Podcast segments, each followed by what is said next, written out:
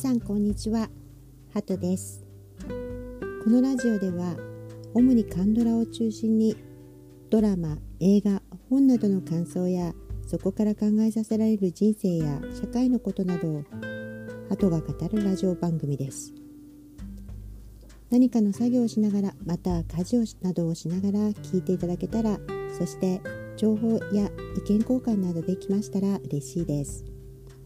まず今日は今私が一番好きなドラマ「スムン・タソスムン・ハナ2521」について話したいのですが皆さんこのドラマ見てらっしゃいますか？ネットフィリックスで公開中です、まあ、数あるカンドラの中でも私の好きなタイプの、まあ、ドラマですね、まあ、セリフ脚本俳優全部いいなと思っています、まあ、私が選ぶ基準っていうのはもうはっきりしていてもう DVD ボックス買っても良いかどうか。それだけですね、まあ、この脚本書いてらっしゃるのはコンドーンさんというね脚本家の方ですけれども検索ワードを入力してください。あ違う。恋愛ワードを入力してくださいですね。ちょっと前にねネットフィリックスでもまた見れますけれどもねえー、あのイケメン俳優のチャン・ギャヨンギヨンさんでしたっけ？とかイム・スジョンさんですね。があの主演のドラマなんですけれども、まあ、そのねドラマもあんまり人気なかったんですかね。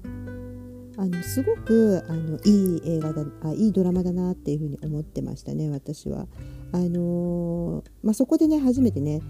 あのチャン・ギヨンさんですか？知って。あのすごく可愛いなと思いましたね。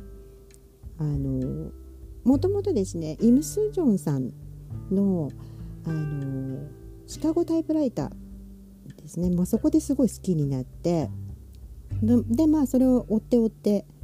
まあ、恋愛ワードを入力してくださいにたどり着いたんですけれどもあのちょっとね話はそれちゃうんですけど恋愛ワードを入力してくださいって、まあ、見ていてですねなんかちょっと外してくるセリフなんかも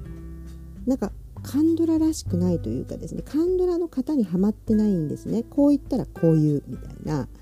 まあ、何ですかラーメン食べていくって言ったらもう止まることみたいなね。なんかそういうのがなくってなんかちょっとちょっとだけこう外してくるセリフがすごく多くってで伝えたいこともですねなんかその年上の女性も仕事バリバリのね、え女性の結婚観とかですねはどうなのかとかねでまあそれが年下の子と付き合うんですけれどもまあそういうそのキャリアのある女性の結婚観問題についてね、えー、まあ語っているわけです。でそういうテーマは、まあ、ちらほらねカンドラの中で出てきてるなというふうに私は思ってるんですけれどもまあでもいかんせんですねやっぱり希望のないものになりがちだったりあのなんか若干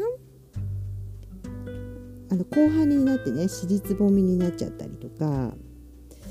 なんかそういうものも多いっていうのとまたあんま人気出ないんですよね。ネットフィリックスとかでも1位とかにはならないみたいな。でもすごくこう社会派ですごいいいなっていうふうに思ってますね。あと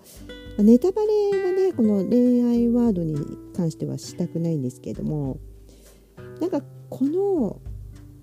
まあ、に韓国と日本っていうのはまたちょっと違う文化だとは思うんですけれどもなんか私の中でこの恋愛がもう成り立たない。恋愛ロマンスドラマとかね映画っていうのはなんかもうね成り立た成り立ってないなっていうのが私の中であるんですよね。っていうか説得力がない。結局はファンタジーとかですね。まあ未来から来たとかですね。SF とか病気とかね。そういうものだったらなんか納得の結果っていうのがあると思うんですけれどもなんか普通の人の普通の、まあ、普通じゃないんだけどねドラマだから。でも普通の人の普通の恋愛っていうのがもうなんか成り立たない、まあ、夢がなくなっちゃってるっていうかね。あのそういう時代だなというふうに思ってていかにあの恋愛ドラマであもうそうだよね。そういう結果しかないしみんなそうなってほしいと思うよねみたいな。あのこれをねですね難しいシチュエーションであればあるほど難しいと思うんですよ。説得力がね。ファンタジーに逃げずになんかお決まりの形に最後逃げずにあの収束させるっていう、まあ、つまり希望を持たせるみたいなね。そういうのってすごく難しいなっていうふうに私は思ってます。それででもこの恋愛ワードを入力してくださいはねこう一末のね希望がある。うんまあ、そこはあの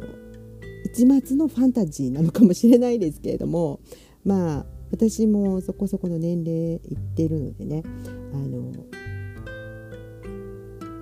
まあ、なんか絶望よりは希望がいいなっていうふうには思うんですけどもう希望を持つのが難しい。恋愛に希望を持つのが難しいみたいなね。なんかそんな風潮があの超胸キュンドラマみたいなね。そういうのはいいんですよ、まあ、それはそれでジャンルとして成り立ってるっていうかね、はい、でもまあそれはなんかこう一時のねああなんか良かった。夢のような恋愛だね。みたいな感じで現実に戻っていく時にね。そうないなみたいな。なんか本当の希望ではないみたいなね、えー、そういう感じをすごい感じてます。でなのでなんか結構そういう社会派なんですね現実的な問題を取り扱いつつも恋愛がを成立させていってるっていうのが好きなんですけれどもまあそれがですね、まあ、期待させるこの2521 25歳21歳っていうことなんですけれどもであのこれはなんか私今まだね最終話まで行ってなくて今エピソード、まあ、今夜ですか？11が。出るのかな？ね。でエピソードだから10まで見たんですかね？うん。そうなんですよ。まあね今のところねエピソード11までですね。エピソード11まで見て今夜12がね11時から配信っていうことで今のところまだねあの何て言うのかな。大丈夫。今のところまだね期待してる。って感じですね。うん、なんかそのその前にねやっていたあのあれ良かったですよね。あのごめんなさいね。なんかもう健忘症でですね、何も出てこないですよね。なんか最初のラジオでこれでいいのかな感じですけれども。はい。まあいいや。忘れちゃったから思い出したらね、また。この間ね、ちょっとね、すごい、あの、このテンションすごくいいなっていうドラマやってたんですよ。ネットフィリックスでね。であのー、ああの子キムシくんねパラサイトの。あの子が出たやつ。ね。どなたか。今あれだよあれって。見てらっしゃる方いると思うんですけれども、はい、今検索しながら、ね、出てこないんですけど、はい、キムダミちゃんとキムシくんのやつですよ。ちょっと思い思い出したらというか分かった人コメントしていただけると嬉しいです。あんなにいいなとか思ってたのに忘れちゃうっていうね。でっていうぐらいその後半ね2人が両思いになった時以降もうなんかそれまですごく良かったのにね。なんかあのラーメン食べに来ないをあの夏目茶飲みに来ないに変えたりしてね。今思えばねちょっと変えただけなんだけどあ新しいとか思ったんですけどなんかそれその扱ってる問題とかもねなんかこの恋愛恋愛恋愛みたいな感じじゃなくってその本当に辛い人生ね辛い、えー、時にこの持ってるお互いのトラウマっていうのをどうやってこの2人がこう乗り越えていくかっていうねすごい期待して見ていてですね。別に面白いよ。面白かったんだけど両思いになってからがなんかすごくなんだろうね。なんかあのー人が離れ離れになったりとかしなきゃいけないんですかね。それが最大の試練なんですかね。なんかそうは思わないけどなみたいな。なんかねこのなんかちょっとこう尻つぼみになっちゃってまあ DVD 買うほどではなかったみたいなね感じになっちゃいましたね。うん、私のね DVD 買いたい、えー、あの買ってもいいリストっていうのはまたね今度やりたいと思いますけれども。今ねあのなので、まあ、今日はねそのこの なかなか進まない2521がねどんなねドラマかっていうこととぜひねネットフィリックスでもっと見ていただきたい。うんと思います、まあ、言わなくてもねなんかこう主演のねナム・ジュヒョク君のファンとかめっちゃ見てると思いますけれども、ね、まあこれはですねなんかこの若い方はあんまりわからないこともあると思うんですね。その IMF 経済危機っていうのがそのあったわけですよ韓国に。でこれが1997年にね起きたわけですだからあのこれはもう韓国で、まあ、大きなね社会問題だったわけです。簡単に言うと日本のバブル崩壊みたいな、まあ、それに近いんですね。でまあどちらもですねあのまあその前までがすごい好景気だっ。だからこのこの舞台になってるね1997年っていうのはこのまあ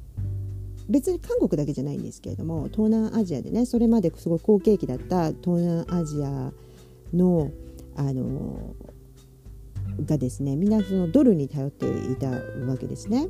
でなのであのドルペック制っていうのをね取っていてであのいろんな日本とかもねこうどんどんタイとか東南アジアに工場ができたりとかしていたんですけれどもだからすごくこうその輸出でねあの稼いでたわけです。でもなんかその部品とか作る工場とかはなかったのでその部品なんかは輸入してたわけ。でそうすると、まあ、あんまり私もすごい詳しいわけじゃないんですけれどもあのまあそのドルドルアメリカの政策ですよね。だからアメリカが1995年になんかその強いドル政策っていうのを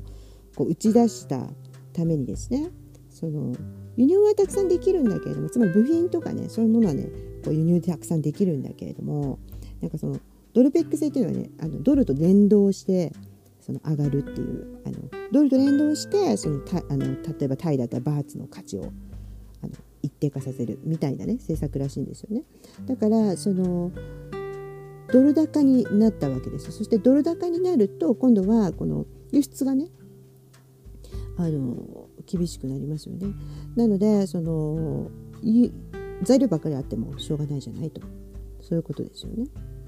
で、まあ、結局、まあ、そういうことで IMF っていう国際通貨基金っていうねあのそのところがあるんですけれどもそういうあのいろんな加盟国が加盟してるんですけれどもそこにまあもうその救助要請を出すみたいなねえ感じなんですよ。それで、あのー、韓国で起きたことっていうのはそこでもうあらゆるね財閥とかねそういうものがねどんどん破綻していったヒュンダイなんかもねあの破綻しちゃったっていうねことらしいのでまあなんかその非常にですねその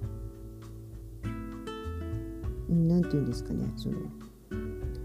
あの日本のバブルに似てるなとバブル崩壊ねに似てるなと。ただ若干ね時期がねこうずれてますよね。日本はなんかそのあの、まあ、1980年代。このね2521っていうのは、まあ、その1997年に崩壊したっていう話なんですよね。そうなんですよ。でもまあ日本っていうのは、まあ、その前までは好景気だったと、まあ、好景気っていうかね、まあ、結構どんどんどんどんね、えー、上昇していった経済がっていう感じなんでしょうね。だけれどもそのだからなんかその映像がすごい日本のバブル期みたいなねみんななんか服着てますよね。口紅とかまあ今でも赤真っ赤かとかなんですけどなんかちょっと肩パッとあってみたいな。なんかそういう髪の毛とかもすごい立っててみたいな。なんかそういうのが日本のバブルのね映像とか見たことあるかもしれないんだけど若い子とかもね。そう。なんだけどあの、日本っていうのはなんかそのまあ1980年代がものすごくこの好景気に入ってですね。そしてあのもう1990年代ねもうちょっとこうあ早めにっていうの早めにバブルが崩壊して1991年にねえーと、もうなんかこう地価とかね株がもう大暴落してですねあのまあそれもですねあのアメリカのねあの、まあ、ドルですよねドル高を防ごうというねプラザ合意っていうのがあったんですよ1985年にね。でその円高の不況を、まあ、円高ドル高になったからあドル安になったから。要するにドルが高くてあの輸入なんていうのかド輸出ができないみたいなね。なんか覚えてますよ私も。なんかちっちゃい頃ですけどあの映像でホンダがトヨタかなんかの車をですねアメリカ人がこうボコボコ壊してるみたいなね。ハンマーみたいなやつで。なんかすごいアメリカ人怒ってるぞみたいな。そう。なんかひどいなとか思った記憶がありますね。子供だったんでね。で、まあ、そこからなんかその、まあ、円高のね不況を防ぐために日銀がね公定歩合っていうのを引き下げたので、まあ、どんどんどんどんこう融資っていうのがねみんなができあのもらえるようになってどんどんなんか事業を始めるじゃないですか。だから土地を買わなきゃっていうことでね工場を建てなきゃ土地を買わなきゃ土地の価値が上がるみたいな 感じでなんかこう3日で上がるみたいな感じになってですね。それでまああのまあどんどんどんどんねなんかこうなんかおかしな時代だったんでしょうね。でもでもまあ1990年にねそのいろんなそのなんていうんですか融資額を減らそうとかね。土地を買う目的での融資額を減らしなさいとかね。91年にその肯定部合が2.5から6%みたいな。それでもう大暴落しちゃって、まあ、そこからね失われた20年とか言っているわけですよ。まあ、その後もねなんかその IT バブルが崩壊したりなんかリーマンショックが起きたりっていう感じで。なんか日本は失われた20年どころかもうずっとその後ずっと不況だなみたいな。1991年からね。少し回復したりもしてたような気もしますけど。って言われている。って言われてるってことね。それで日本人ってなんかすごくこうどんどんどんどんどんどん若干ちょっとずつちょっとずつちょっとずつ体力をとかいうなんかがなくなってっちゃうみたいなそして今コロナみたいな、ね、感じが起きてるのかなっていうふうに思いますよね。でまあ振り返ってみるとじゃあそこに戻ってですねそのバブルが崩壊した時ですね韓国だったら IMF あの、ね、経済危機の時の話。だからあの今ね30代40代まあ30代はないか。40代とか50代の人たちが、まあ、高校生だった時みたいな感じですよね。高校生とか大学生だった時の話。っていう結構設定がねこの大人の日本人の大人の人がそのもう一回なんかこのそのその時を振り返ってですねなんかこうやり直すみたいな。なんかこ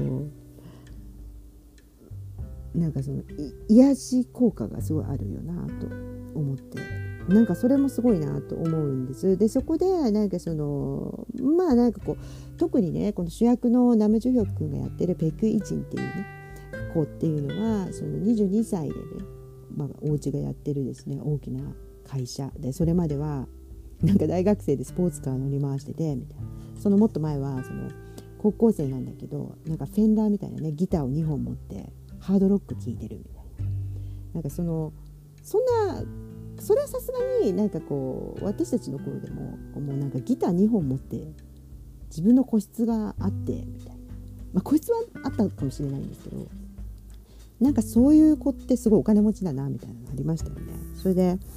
その22歳でだから全てを失っちゃう、ね、家族も離散しちゃいますし離散っていうかね別々に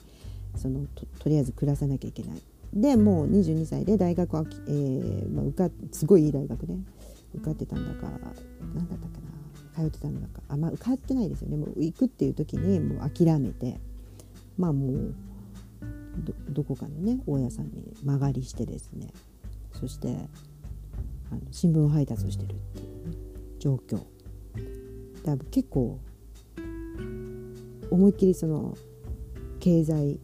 危機のね波をかぶっちゃった。そのペクイ人っていうね。ねその主人公の一人。そしてナヒドちゃんね。ナヒドちゃんは、まあ、まだまだその時18歳なわけです。で18歳でその IMF 危機経済危機があって、まあ、大人たちはねもうものすごいデモやったりとかなんかそういうシーンがいっぱい出るんだけれどもまあこのその何て言うんですかね。まだその何かを失うにはまだ若い18歳なんだ私は。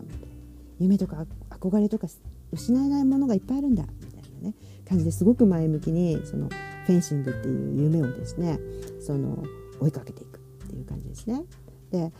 その関係ですよね。その本当にもうなんかこの失敗とか絶望とかをもう知ってしまったペキペクイジン君と確かにそのフェンシングがねちっちゃい頃振動って言われてたんだけれどもなんかずっとスランプだと高校まで。そして高校までスランプですごいスランプなんだけれどもまだなんかすごく夢にこう溢れてるしお母さんねあのお母さんあのなんですかアナウンサーなんですよ。アナウンサーのアンカーねだからまあお金持ちなんですよ。だからすごくこう経済的にはすごい余裕があってお母さんいつもいないからすごい寂しい思いもしてるしお父さんちっちゃい頃亡くなってるからなんか心にこう傷はあるんだけれどもまだなんかすごくこう夢っていうものが破れてない。まだ途中だ夢を叶える途中だみたいなね。この2人のこの精神的なその対比もすごく面白いしその恋愛なんだけど恋愛というよりはお互いにこの人生を歩んでいく、まあ、友情関係のようなねなんかそういうこのソウルメイトみたいななんかそれを育んでいくっていうねなんかそれがすごくいいですよね。なあの本当にあの恋愛みたいなものは父として進まないんだけれどもなんかこの人間的な側面からこの友情的な側面から入っていくっていうこのストーリーの展開が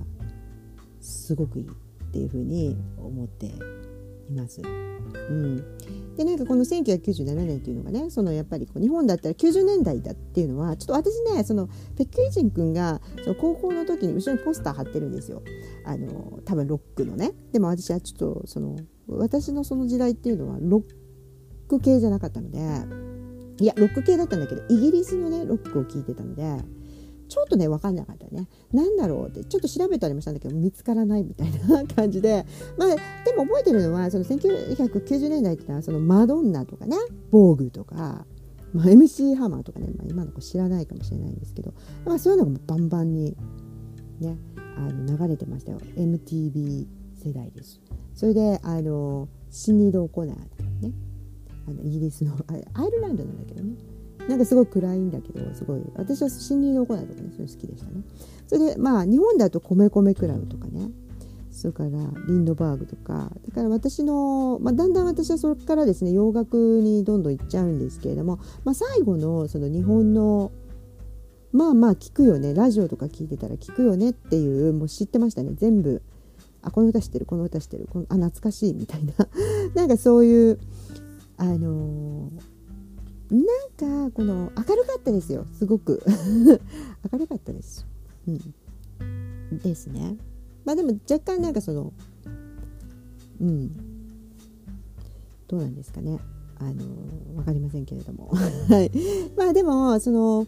あのセリフがねすごくいいなっていうふうに思いますね。例えばそのナヒドちゃんがね今の学校をこうお母さんに辞めてあのフェンシングの強い学校に行きたいとあというかですね今の学校がその IMF の煽りを食らってですね予算をもうフェンシングなんかにねあの上げられないから今日から廃部だみたいな感じで言われちゃってそれでなんか私のすごい夢なのにみたいなねことを言ったらそのコーチにね「お前の夢を壊したのは俺じゃないで時代だ」みたいなね時代のせいだみたいなふうに言われてもうやばいとこんな学校には通っていられない、ね、フェンシングの強いあのまあ、すごい憧れのねあの選手がいるんですけれども、まあ、その子もねすごい、まあ、後々後々っていうかすごい重要な役割をしていくんですよね。であの、まあ、金メダル金メダリストのいるその高校にねこっそり行って見に行ってたりなんかしたからそこに行きたいと。でそのためにお母さんを説得するのはちょっと難しすぎると。ね。あの難しすぎるからその小ゆりみね小ゆりみちゃんっていうのが金メダリストなんですよ。現現フェンシング金メダリスト。ね、であのだからこういろいろね最初の1話だからねいろんなあのつかみっていうんですか？あのその学校をクビになるために退学になれば他のとこ入れてもらえるだろうみたいな感じでクビになるためにすごくいろいろ奮闘するのね不良に絡んでみたりとかあのナイトクラブに行ってね大人が行くようなところに化粧していってなんか捕まりそうになるみたいな 捕まったらいいなみたいな感じで行ったら、まあ、そこに北京人がいましてですねあの怒られちゃうわけですよね。でそのこのセリフっていうのが、まあ、非常に良くてですねこうなんであのこういうとこ来ちゃダメか分かるかと。まあ、あの詳しいセリフはね本編見てほしいんですけど、まあ、その悪いことをする時の大人の想像力っていうのはと未成年の想像力っていうのはね天と地の差があるんだ。だからダメなんだ。起きて起きてほしくないことが起きちゃったりするんだ。みたいなね。なんかすごい説得力あるよね。ダメだとか言われるよりね。なんか本当にそうだなっていういうことだよね。だけど私はもうすごい納得いかないってそこでナヒドちゃんが言うわけですよね。私の夢をねこの奪ったのはね時代だって言われるとなんかそれがムカつくみたいなねことをね言うわけですよね。うん、でこれね最初の私がグッときたポイントなんですけれどもそしたら北京人がね、まあ、時に時代は夢を奪うんだと。もう本当に時にたやすく夢を奪うしお金を奪うし家族を奪うしその3つ全部をね奪っちゃうこともあるんだ。みたいなね。なんかしみるみたいな感じでした 私はね。なんかすごく大人になるとすごくわかるセリフ。なんかだなって。そのその人の努力とかねそういうことじゃない原因でなんかこういろんなものを失っちゃうことってあるんですよ。うん、あるなってすごく思うしその別にこういうことじゃなかったとしてもねなんかそのちっちゃい頃からねなんかそういう人もいるでしょなんか自分のせいじゃないことっていっぱいあると思うの。でそのことに対してどうやって向き合っていくかっていうことが人生ですごい大事なんだと思うんですけれどもなんかそこに、まあ、恨んだりね文句があったりする人もたくさんもちろんいると思うですけれどもね。だからこそこの北京人の難易度はねまだ若いんだけどこの北京人がどうやって北京人ね、はい、あのどうやってその人生を立て直していくかっていうね今新聞配達してるわけですからお金持ちのボンボンだったのにね。なんかそのそのなんか人間性みたいなものをこうだけでもねこうちょっと追っていきたいなっていう気にさせるこの1話でしたよね。うん、それでまあ彼が説得してですねこのお前がその夢を追うっていうことは間違ってないんだけどそのその計画が間違いだったから今回は失敗したんだと。ね、だからその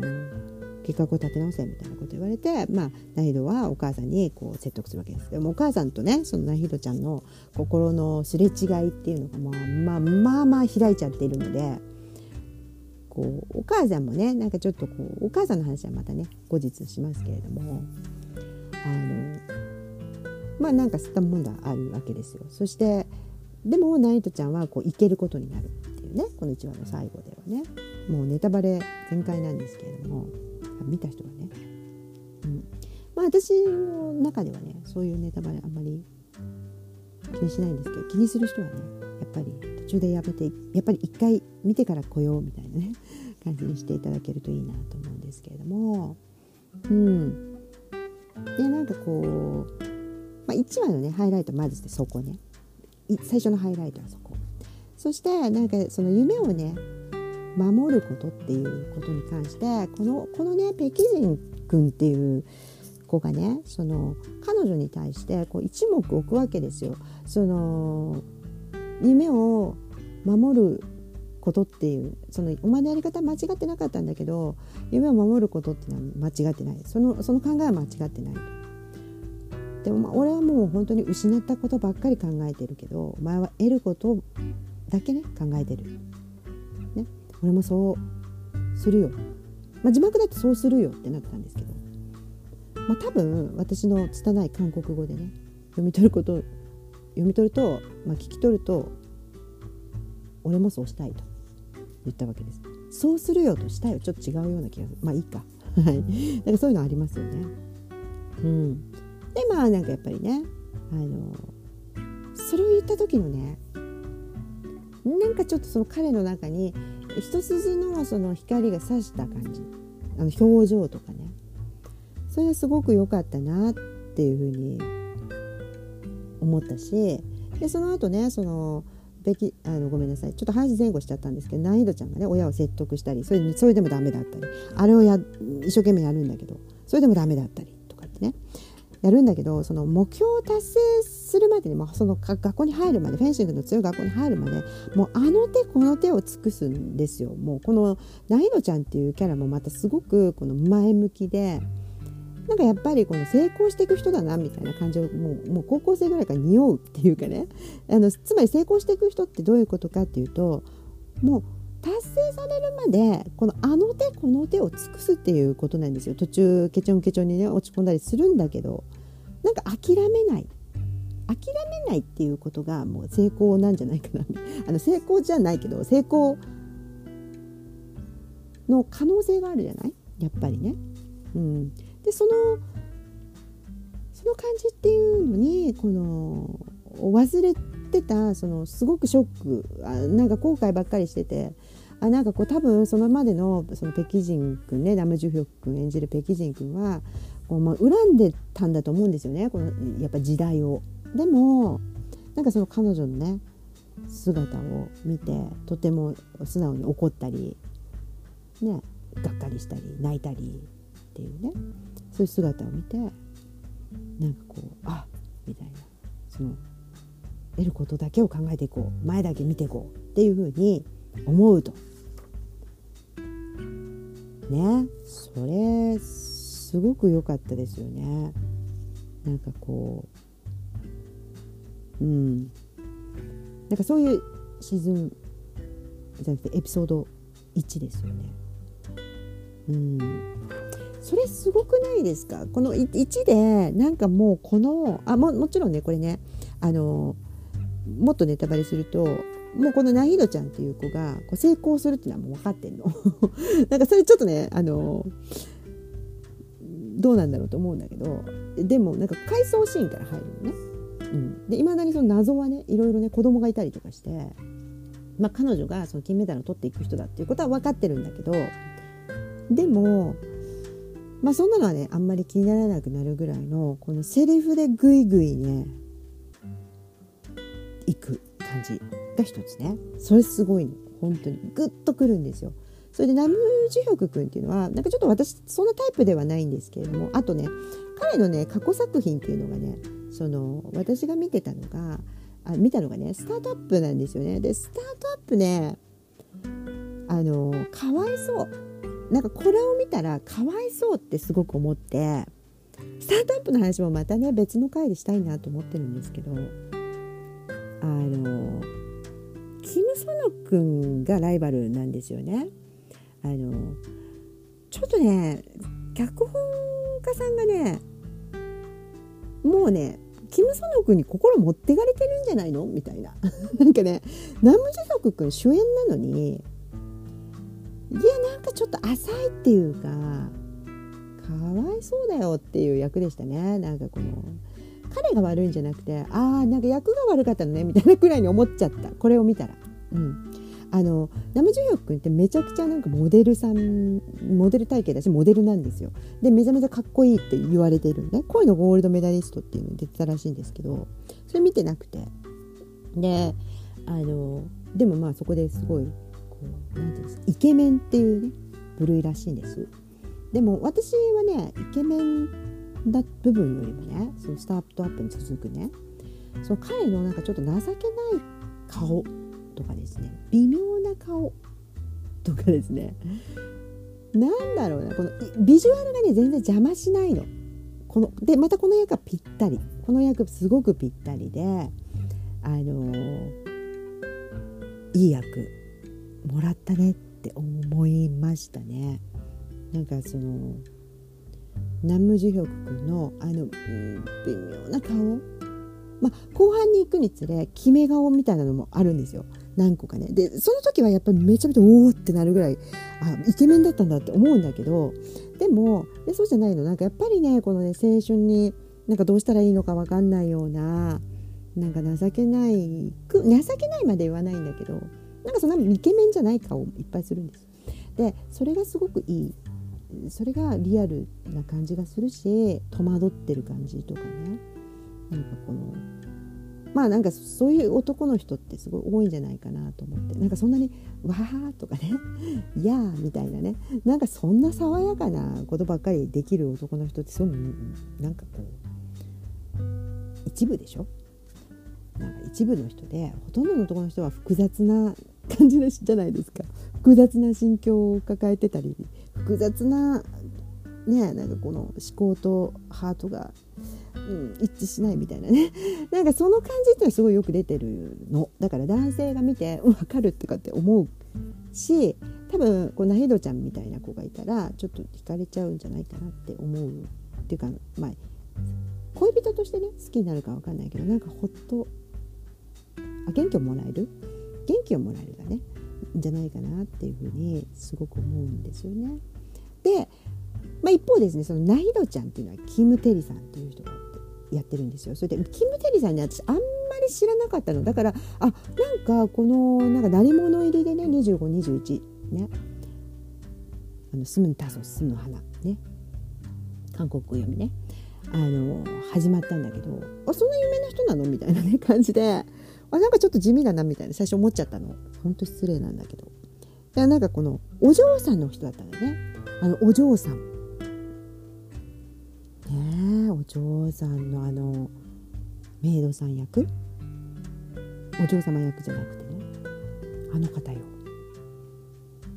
まあ演技うまいよね。びっくりだよね。だってあんな31歳なんだよ。31歳あんな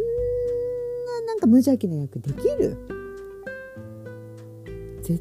対できない。っていうかもうふもう本当俳優さんってねあの本当に尊敬します。あのできない。セリフ言えないあんな風に、うん、本当に輝いてる役でまあよく走るしよく運動するしみたいな。でこのお二人がねどうなっていくかっていうことですごい目が離せないドラマとなってますんでねあのね俺もそうしたい。お前は得ることだけを考える俺もそうしたい。って言ったねこの北京人どうなっていくのか。っていうことを、まあ、これはエピソード2のね方でお話ししたいと思います。まあね、このしばらくねこの 2521の話エピソード全部やるかは分かんないんですけどそういう風にしていきたいかなと思います。でねと同時にですね私たちはそのまああのバブルとかね整理するのは簡単ですよと。まあ正直ね私ねバブルね崩壊してたあのもう青春時代。うん。だからね私ね狭間世代って呼んでる自分のことをね。なんかバブルを享受しなかった世代。岡崎京子さんのねリバーズエッジとかさ村上龍とかさコインロッカーベイビーズとかさああいうもうね黒い鳥が来た来るぞみたいなねなんかもうすごくリアルなものがこう迫ってきてるでもやっぱり感じなかったかな。そのめちゃめちゃ明るい高校時代じゃなかったんだけどそういう大人たちの言っている危機みたいなものはまあ、テレビからも音楽からもラジオからも感じなかった。なんだか若いってそういうことだよね。夢が夢にすごく溢れてるっていうかきっと良くなるはず。自分の人生は。というのと今の現状はなんだみたいなそういう葛藤にしか興味がなかったわけです。だからそれが今こういう大人になってるわけなんですけれどもこういう大人になったなる過程でこう自分がひねくれちゃってるところはないかなとかねなんかそのそういうのを考えさせられるいいドラマです。いいドラマなのでぜひねスムンタソスム花2521見てください。じゃあね今日は聞いてくださった方本当にありがとうございます。ぜひねあの何か自分なりのご意見とかそういうものがあったらね交流していきたいなと思ってますのでコメント欄とかね何か書いてみてください。よろしくお願いします。それじゃあまた今度 See you!